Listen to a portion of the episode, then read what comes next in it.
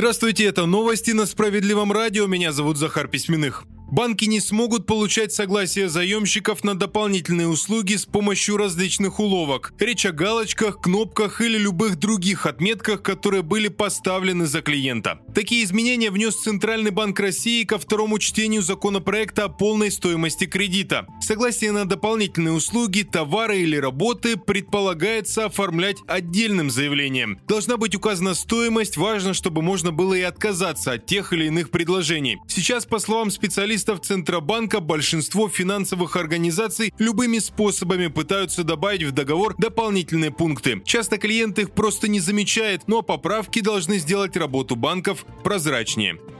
Запретить отключать горячую воду более чем на две недели планируют в России. Соответствующие поправки готовит Роспотребнадзор. Речь идет о ежегодных профилактических работах, которые проводятся летом. Сейчас задача укладываться в две недели носит лишь рекомендательный характер. Специалисты уже на местах решают, сколько времени потребуется на те или иные мероприятия. При этом в некоторых регионах нашей страны серьезно нарушают эти сроки. В Роспотребнадзоре хотят законодательно запретить затягивать подобные работы.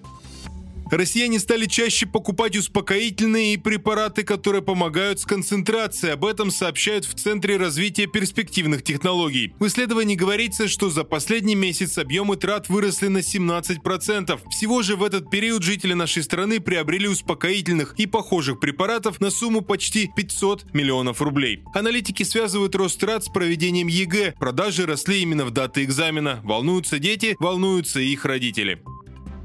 Наш выпуск продолжит новости Центра защиты прав граждан. Выдачи бесплатных лекарств на 450 тысяч рублей удалось добиться нашим правозащитникам для инвалида из Брянска. Вера Николаевна серьезно больна. Она имеет право на получение бесплатного препарата по рецепту врача. Но в этом мешали различные бюрократические проволочки, а усложнялось все тем, что женщина не может выйти из дома по состоянию здоровья. А значит и оббивать пороги чиновников, чтобы получить препарат, она не способна. Дорогое лекарство необходимо было принимать как можно скорее Вера Николаевна позвонила в Центр защиты прав граждан. Наши специалисты сразу же взялись за дело, исправили неверно поданные документы на получение препаратов и направили их во все ответственные инстанции. Специалисты Центра вели телефонные переговоры с заместителем главврача Центральной районной больницы, заведующей поликлиникой, специалистом областного департамента здравоохранения, лечащим врачом, заведующей аптекой. Самое главное, что все это не прошло даром. Больной наконец-то выдали нужный препарат. Стоимость курса лечения на три месяца составила порядка 450 тысяч рублей.